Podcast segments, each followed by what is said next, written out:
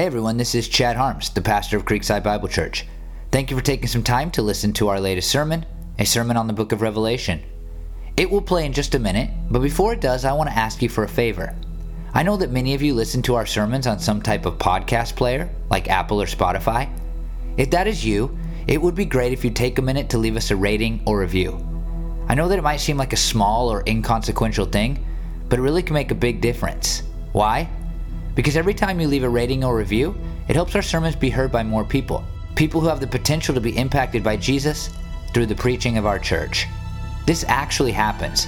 I can think of people right now that have helped who've had an eating disorder, struggles with their in laws, and sadness from a miscarriage. These are real people that have reached out because they've heard one of our sermons online. So while leaving a rating or review might seem like no big deal to you, it can be a big deal to those that helps hear our sermons. So again, if you're listening to this via podcast player, please take a minute to leave us a rating or review. Thanks for listening to this sermon. I hope that it'll help you to learn and live more fully for the glory of God. Talked about this a couple of times in in our movement through the book of Revelation, but I want to talk about it once more. I think it'll be the the last time, but uh, if you've been around, forgive me. If you, uh, if you haven't, well, uh, there was this movie, uh, A Thief in the Night, that apparently scarred a lot of people, uh, people older than me, but in my generation. I remember watching this movie as a kid and um, so vividly remember watching this movie as a kid and just being so scared. And so much of it is centered on the book of Revelation. Uh, for those of you that have been with us, like a futurist view of the book of Revelation, uh, specifically a dispensational view of the book of Revelation. And, and it's centered on this. And I was so, it like was so scary. And, and I think that this movie, in some ways, and this was not the intent of the movie, the, the intent of the movie was to, to call people to consider Jesus, and I'm sure that the intent was very good. But, but this movie and, and sermons like it and the culture uh, kind of around the book of Revelation, I think one of the negative things that it's done for the American church is that it's caused us to really fear the things that happen at the end of of history, right? At the end, like the very, very end. And we've seen throughout our study through the book these glimmers that even if it's the end, or even if it's the end of life as we know it, uh, then for Christians, fear is not the response that we should have. Uh, instead, the response should be one of, of joy and hope and encouragement and all of those types of things. And today in our passage, I think we see this contrast really clearly between, you know, those who should fear the end and, and those who should not, us, Christians. Uh, and we'll see it in how uh, people respond or are called to respond to the fall of Babylon or the fall of Rome. This is the same subject we've been talking about for several weeks. Now, uh, just to just to let you know, uh, next week we'll take one week break from the Book of Revelation, and then uh, after that we have one more sermon kind of centered on this subject, and then we have a Palm Sunday sermon, an Easter sermon, and then uh, for all of you who are like, I want a happy sermon, uh, then we're going to spend our remainder the remainder of our time in the Book of Revelation uh, talking about about what eternity looks like for those of us who are Christians. I'm looking forward to that a lot because that's how the book of Revelation uh, ends. And, and, today in our passage, we we have uh, these themes that we've seen a lot of, like God's might, Babylon's destruction. We should be different as Christians. If you've been around even one week, then you've heard some of these themes come up. And, and so we see these themes again, but through it all, and as it all kind of comes together, there's this other thing, and it's this thing about how we will respond when God, how we should respond when God levels the punishment on nations and kings and kingdoms uh, that oppress his people and oppose him. And here's kind of the big call of the day we should live in such a way that we rejoice over the fall of Babylon rather than fear the fall of Babylon. We should rejoice or we should live in such a way that, that even if we face the end, we can continue to rejoice instead of fearing what that might mean for us, and that will make more sense as, as we go into this passage. Before we get to the passage, I want you to know that there's hints of uh, Ezekiel 27 and 28 in this, and so it would be good homework. And I know at least one person in our church, because we've talked about it, is, is doing the little homework assignments that I give them. It would be interesting for you, if nothing else, to go read Ezekiel 27 and 28 and to compare it to what we read here in the second half of Revelation 18. That would be, I think, an enlightening study for you because the better you know the Old Testament, the more easily you'll understand the book of Revelation. And I would even say, as an extension of that, the better you'll understand the New Testament as a whole. But uh, in Ezekiel 27, 15 of the 29 commodities that we'll talk about here, like actual traded commodities, like real commodities. They're, they're listed there. Uh, you see the same three groups that are mentioned in our passage in Ezekiel 27 uh, the kings, the merchants, and the maritime people uh, who delivered goods to Rome. Uh, and so, so go read it. It'll be interesting to you. If you, if you have some free time, read Ezekiel 27 28. Look at that. But today, what we see is these three groups that are alluded to in the Old Testament and now here. Uh, we see them mourning mourning the fall of Babylon. And then we see this call kind of come out of nowhere to Christians, especially Christians who are, are experiencing eternity, to rejoice over the fall of Babylon. And that's what we're going to kind of look at today. There's a tension there, and it's important for us to understand. So here's what Revelation 18 9 and 10 says When the kings of the earth who committed adultery with her, that's Babylon, and shared her luxury, see the smoke of her burning, they will weep and mourn over her. Terrified at her torment, they will stand far off and cry, Woe, woe to you, great city, you mighty city of Babylon. In one hour your doom has come.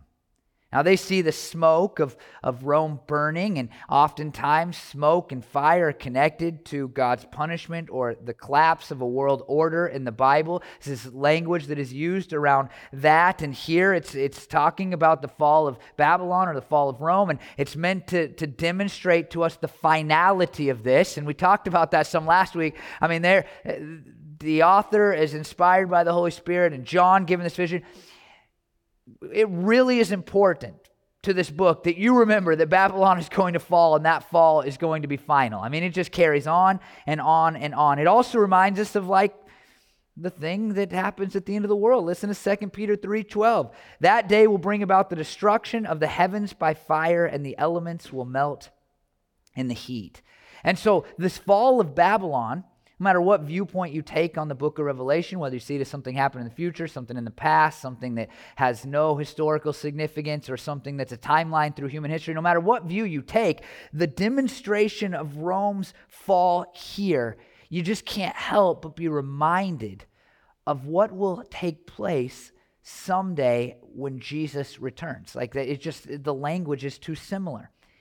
And so here what we read is they see the smoke and they're weeping, the kings of the earth. These are not the same kings as the ones who are trying to obtain power. These are kings who, who are mourning because, not because they love Babylon, not because they're on the side of Babylon or Rome, but instead because of selfish fear, it seems. It seems that they are worried because of selfish fear. They understand what this nation can do for them, what it has done for them. And now they look and they say, wow, this world power has fallen so quickly. And, so they're like selfishly, like, oh, that's bad for us. But also, I think, if I could read into the text just a little bit, that they're scared because if it could happen to this kingdom, then it can surely happen to us as well. Uh, these groups we encounter here, they don't mourn because of the loss of life. They don't mourn because of the fall of an empire. They mourn because of what they lose in this, whether that's security or, or wealth or their jobs. They mourn for selfish reason. And in this mourning, we see this, this same thing duplicated three times. First, they are terrified. And then it says they stand far off, and then they cry out, Woe, woe, and then they say something after those woes. And those woes are specific about Rome. And I think this is instructive for us as people. Like either we are we are people who just use the things in our society and culture and we love it because of what we gain from it, or, or we love it in a selfish way. And, and I would say that what should separate Christians in some ways from the people around us, I think one of the things that will determine whether or not we, we fear the end or we are excited about what the end looks like, whether that's the end of life as we know it or the end of it all, like one of the things that will separate us is whether or not we love, we love our city and our country because of what we gain from it, or if we love our city and country like Jesus loves the people in our cities and countries. And you see, the groups here, the kings and the merchants and the people of the sea who make money off of Rome, like, oh, they loved, they loved Rome because of what Rome could do for them. And as Christians, I mean, here's, you know, we you know this, like we we believe that Jesus came from heaven to earth and he loved us not because of what we could do for him, but because of his character and nature, his grace and mercy was poured out upon us. And if we're following Jesus, then, then we don't love the world in a selfish, like, oh, I can gain so much. You know, I can have and build prosperity and all those things. We love the world because, because Jesus first loved us. And these groups love selfishly. They love the security, they love the power, they love what they gain. And they stand far away, and they just cry out, Woe, woe, woe, woe. Now, notice here that Rome falls in one hour, and it's like this mighty, I mean, the kings point out to the might, mighty Rome. And what did we talk about last week? If you were here, you know the mightiness of God is, is so far and away above the kings and kingdoms and cultures and cities of, of the world that, that, like, it's not even a thing. They have no might and power unless it is given to them by God. There is no real power. God is in control of it all. He is sovereign, He is the sovereign Lord. And here, these kings look on and they're like, this this thing that was indestructible has fallen apart in no time at all. I'll say that I, I hate to keep doing it, but if you think about our country, I mean, we have, you know, maybe not as much today, but if you go back 20 years, you're like, there is no nation, there is no thing that could touch us. Like, we are indestructible, right? I think that's instructive for us here because Rome was that in its day, right? Like Rome, no, nobody was going to beat it in a war. Like, you know, nothing. I mean, it was financially the, the richest nation in the history. Like, nothing could touch it. There's no way this kind of kingdom falls. And then, as we'll see over and over and over again in one hour, done. Our nation, every nation, there is no real security, there is no real power. And if you find your hope in, you know, living in a country that has it all, has the greatest military and is, you know, financially very good, then then you live you're living a lie because there's actually no security in that at all. And this passage tells us that.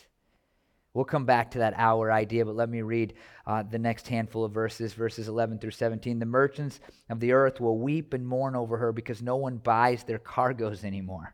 Cargoes of gold, silver, precious stones, and pearls, fine linen, purple, silk, and scarlet cloth, every sort of citron wood, and articles of every kind of ivory, costly wood, bronze, iron, and marble, cargoes of cinnamon and spice, of incense, myrrh, and frankincense, of wine and olive oil, of fine flour and wheat, cattle and sheep horses and carriages and human beings sold as slaves, they will say, The fruit you longed for is gone from you. All your luxury and splendor have vanished, never to be recovered. The merchants who sold these things and gained their wealth from her will stand far off, terrified at her torment. They will weep and mourn and cry out, Woe, woe to you, great city, dressed in fine linen, purple and scarlet, and glittering with gold, precious stones and pearls. In one hour, such great wealth has been brought to ruin. The merchants aren't weeping because of love for this nation, they're weeping because they've lost their source of income. No one buys their cargoes anymore. I mean, this is the greatest importer of goods on earth, right? They're importing so much that they're making other nations and the merchants, they're making them wealthy. The merchants will be, you know, reintroduced later in the passage, and, and it says they gained wealth from Rome. The prostitute or Babylon, Rome, it made everyone around it wealthier, and so they loved it. Jim McGuiggan says, with whom to commit fornication with a promise of prosperity. They'd in, in just engaged in the sins of Rome. Why? Because it made them wealthy. It made them wealthy. Listen to this. Robert Mounce wrote a, a great commentary on this uh, book, on the book of Revelation. He, he reminds us of these incredible, lavish things that Romans did. At one of Nero's banquets, the Egyptians. Uh, the Egyptian roses alone cost nearly $100,000. Another guy had a penchant for delicacies like peacock brains and nightingale's tongues. Uh, and this guy in his reign spent over $20 million, our money, on food. One Roman, after squandering an immense fortune, committed suicide because he could not live on pittance and remained that remained of about three hundred thousand dollars. He, he couldn't live on three hundred thousand dollars annually, so that was it for him. The people ate and bathed on silver and silver, and the wealthy had ivory plates, and, and there was 60 million slaves in the Roman Empire. Uh, and all of these things are connected, or the last three things I said anyway, to the cargo that these merchants are selling. They are getting rich, and now they look out and they, they see that it's all collapsed. It's collapsed right in front of them. Yeah, they, they had people and slaves as cargo, and we know that that's atrocious, right? But remember, they literally were putting some of these people into the amphitheater to fight unto death. There were slaves who they enslaved just to fight to death so that they could be entertained by it. Saw this cargo described, all of that, and, and then you notice again the fruit you long for is gone from you. All luxury and splendor have vanished, never to be recovered. The fall of Babylon is final, and these people are seeing it and they're mourning it because it means that their wealth and their source of wealth has gone away. And I want you to notice that the kings, they point more to the security of, that Rome offered them. And these merchants, they point to the allure or the attractiveness of the country that or the nation the kingdom that they're looking at. And so we see these two sides two things that again we we can see in america. I mean we love our security here and we also love the the luxury here and you know all the things that we can do. We're an entertainment driven society. There's a book out there called entertaining ourselves to death. It's never been more true than it is right now in the united states of america and these merchants they stand far off they're terrified and they weep and they cry out, Woe, woe. They are sad because the attractiveness of Rome, it just doesn't seem like it can fall, but it does, and it falls in an hour. Symbolically, notice the language here. It's wearing fine fabric, royal, uh, which is a royal color, and it's glittering with gold and precious jewels. Rome was not ugly on the surface. The underbelly of Rome was ugly, but the, uh, the outside of Rome was gorgeous. It was attractive to people. People were drawn to all the glitz and the glamour of this great kingdom. But it didn't matter because it fell. I want to remind you here don't, do not let the beauty of the world draw you in and pull you away from God because that's that's in nations like ours like it's an easy passage to preach uh, and as a modern american right? Because it's, it's hard not to see the parallels.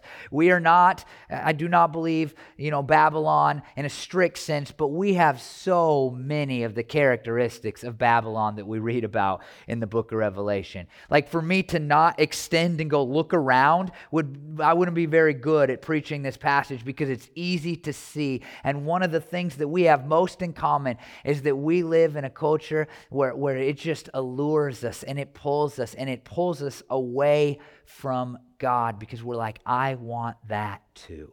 I want that too.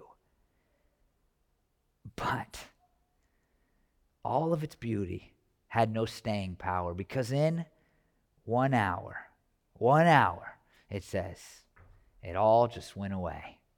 Now, I want to return to that term because hour in John's writings is not literal.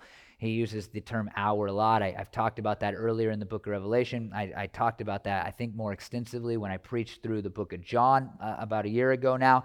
Um, but it's important. You could do a whole word study if you want another piece of homework. Just read the book of John or all of the, the Johannine books in the Bible and just look for the word hour. But really, what you see is that it's a term of action and activity, and it's meant to represent a short time in our passage. We've already seen a half hour described.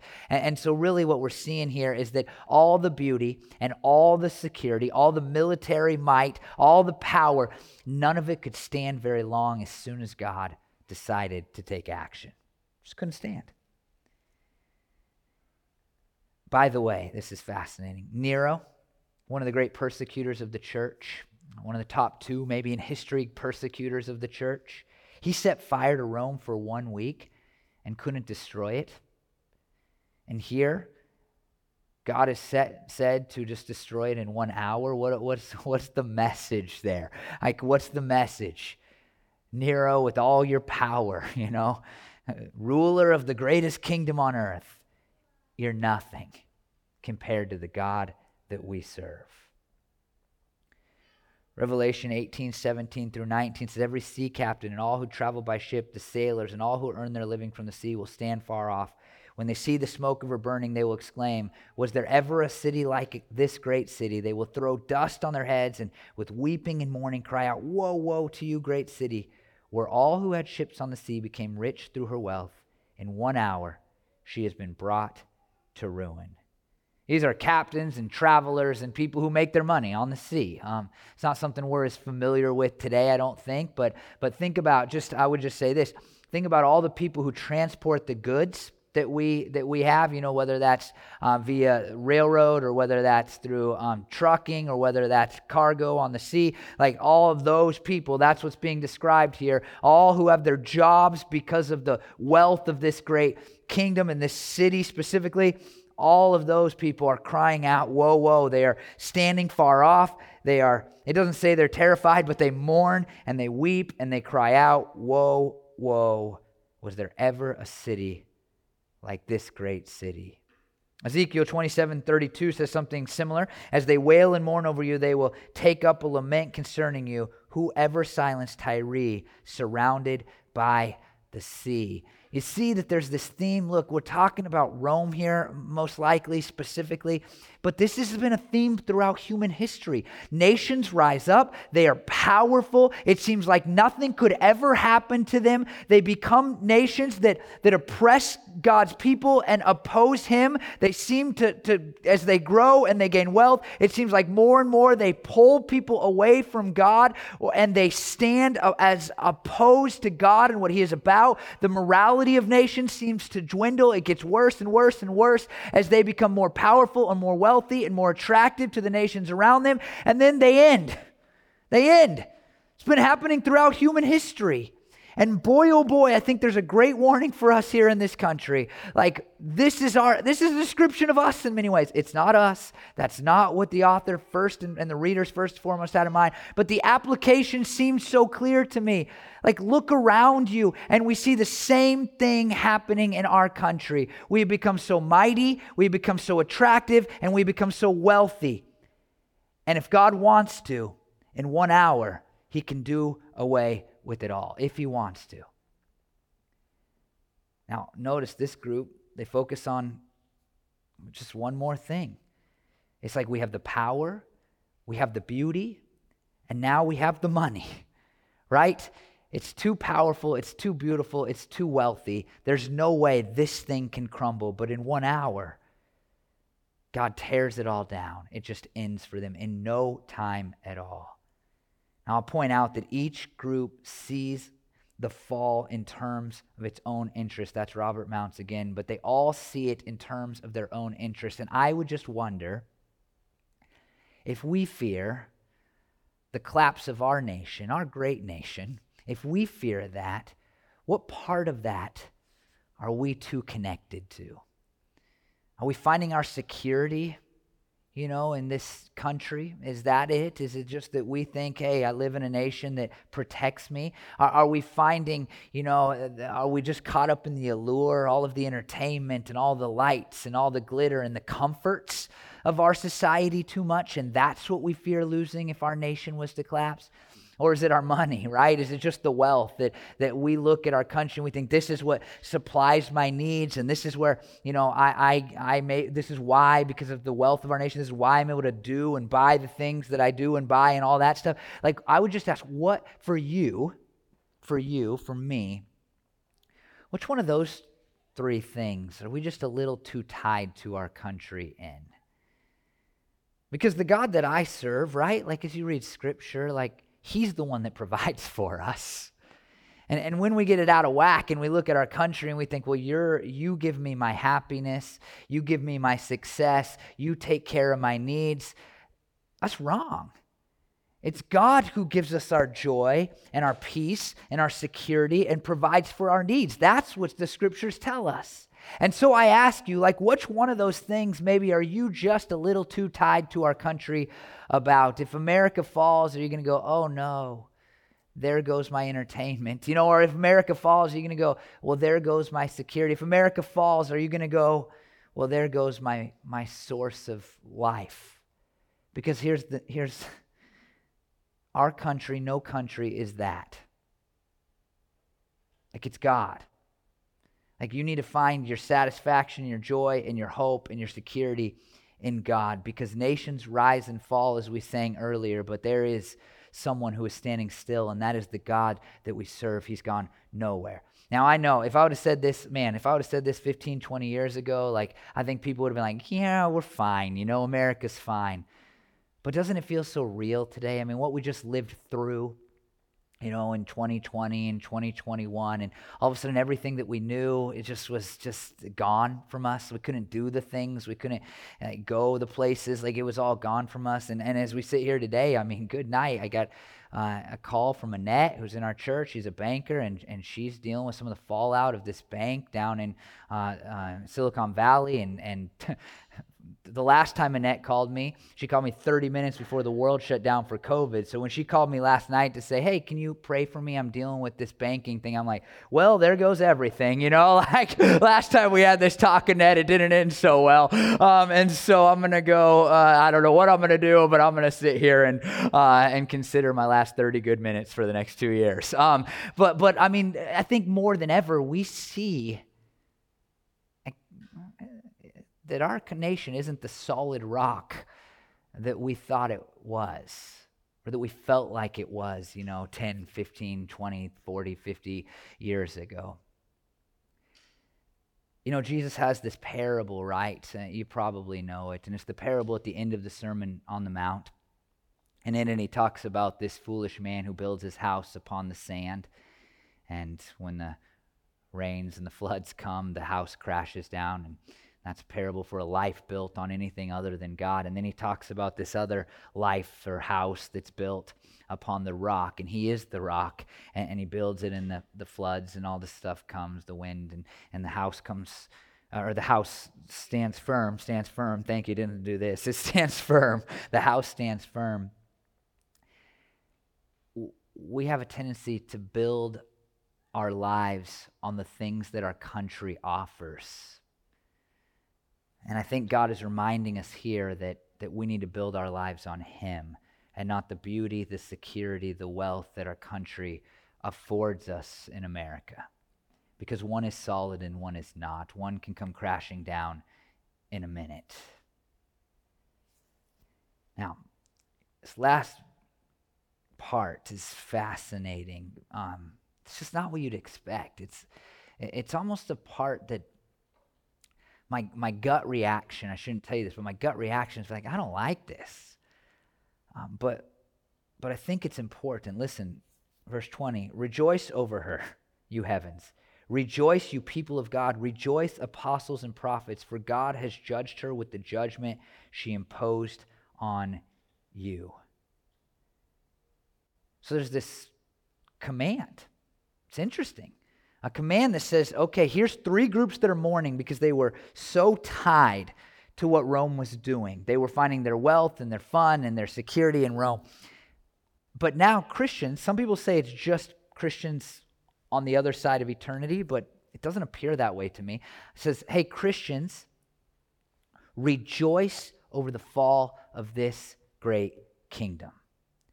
Now, I want to just, as I say that, before we talk about that, I, I want to say that there's this tension, right? And it's important that we maintain this tension um, because I don't think we should run around saying, I hope America blows up or whatever, you know, like I, that's not the eh, like we need to we need to have this tension and the tension is this we're called to rejoice here, but at the same time we must love our enemies and pray for those who persecute us and even serve our enemies, right? And so there is this call biblically to love those who oppress us and hurt us and all of those things.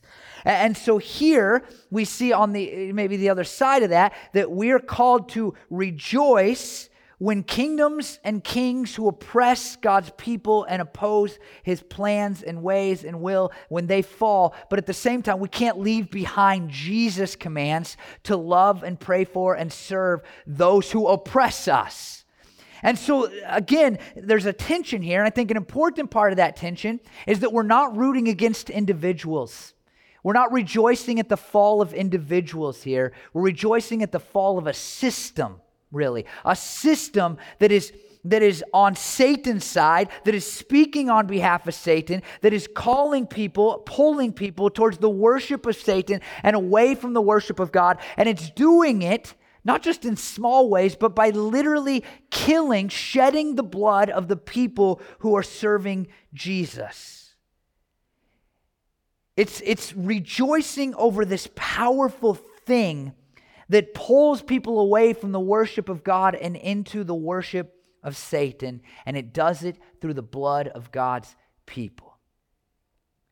Uh, Jim McGuiggan again says, her judgment is seen as a real cause for rejoicing. Heaven can't but rejoice at the death of such a monster. Apostles have every reason to. Prophets, Daniel or John, will have reason to smile. Their word has come true, and their fellow servants are now having rest from the ungodly harlots. God has judged Rome with the judgment she has imposed on these people. Revelation 18:6 says this, give back to her as she has given, pay her back double for what she has done, pour her a double portion from her own cup. What we're supposed to rejoice about here is the fall of the system and the victory of the church. We still love, pray for, serve those who hurt us and persecute us. We still pray that they'll give their lives to Jesus and they'll become a part of the church. This doesn't nullify all of that. We must hold these tensions together, but we must recognize that a day will come ultimately for us when the system that tries to pull us away from our service of God will be put to end. This uh, the book of John elsewhere describes the world, right? The world is really negative in the book of John. And, and we see this, this worldly system. It's a system that is opposed to God and hurts his people. Robert Mounce says the church victorious is to rejoice that God, the righteous judge, has turned back the evidence laid against believers and in turn has served to bring judgment upon the accuser himself we will rejoice because the system that pulls us away from God is done away with. Uh, for the, the people living in first century Rome, that was the fall of Rome that they were looking forward to. But for us, there will come a day when all of this, all of this, the world will be burned up, and Jesus will take us, if we are Christians, to be with Him. We will live in heaven. He will create a new heaven and a new earth. We will come back and we will dwell in an eternal perfection on, on earth, a recreated earth. It's going to be great. It's going to be fun. It's going to be perfect. Like, I'm looking forward to it. And we must remember that we will rejoice about that. And so I started by saying, I think this is so important. By the way, Revelation 18, 21 through 24, it, it, describes the finality. Let me just read you some phrases. Never to be found again, never to be heard in you again. No worker will ever be found in you again, will never be heard in you again, will never shine in you again, never be heard in you again. I mean, you, you kind of get it. Like the fall of Rome is final, it's over, it's done. There's no coming back from what has taken place. And verse 24 says, In her was found the blood of prophets and of God's holy people, of all who have been slaughtered on the earth. And the Bible tells us really that there's two choices. We can be the people of Rome, or we can be the people of heaven.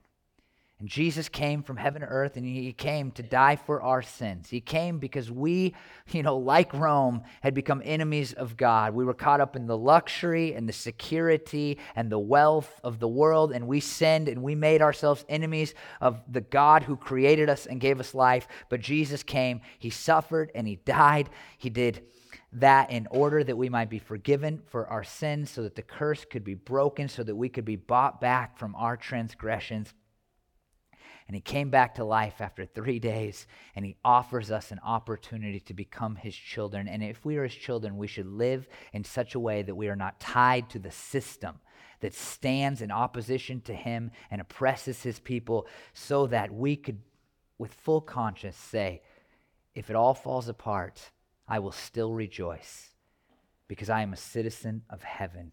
And there is security and there is hope and there is joy in that.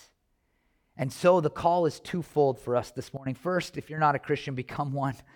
Because this, there is no security here in our country. There is no security in any country. Russia, China, America, all the small ones, there's no security. There is only security through a relationship with God. And so become a Christian. And then, if you have, live in such a way that you are not fearful of the end, but you are looking forward to the end because you know at that moment the system that opposes us will be done away with, and the church, you and I, will be victorious for eternity. That's what's at the heart of this. It's not saying, I want you to collapse, I want you to die. You know, we're praying for our nation. We are going to keep praying for our nation. We're going to pray for our leaders. We're going to do all that.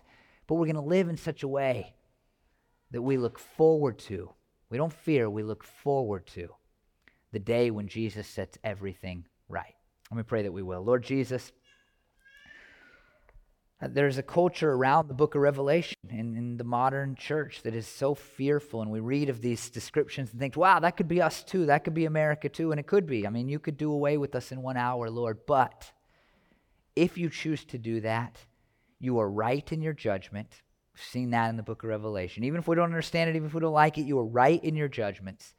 And God, it means victory for us. Now, God, I thank you that we are not as far uh, along in America as Rome was. I mean, they were slaughtering your people for not worshiping emperors. And God, I pray that we never get to a point in our country where people are arrested because of their relationship with you, where people are hurt because of their relationship with you, where people are killed because of their relationship with you. I pray we never get there. I pray, in fact, God, for revival in this country, that, that we would see people come to salvation, God, by the thousands and even the millions, God, like people would come into a relationship with you, and our nation, God, would, uh, would be a beacon of, of truth and goodness rather than a beacon of, of sinfulness, um, God, and idolatry. But, Lord, for those of us who are Christians that live here, I pray that we would not take hope and, and that our nation might get better or isn't as bad, but we would take our hope and find our security in you, Lord, and who you are, and that you are, God, uh, the great provider, and that you are the great giver of joy, Lord, and that you are the one who is sovereign and reigns over all. God, I pray that we would not be connected to, too closely connected to the security and the wealth and the allure of our country, but, but God, we and our attention would be always, always on you, Lord Jesus, because you are so much better. I pray these things in your name, Jesus. Amen.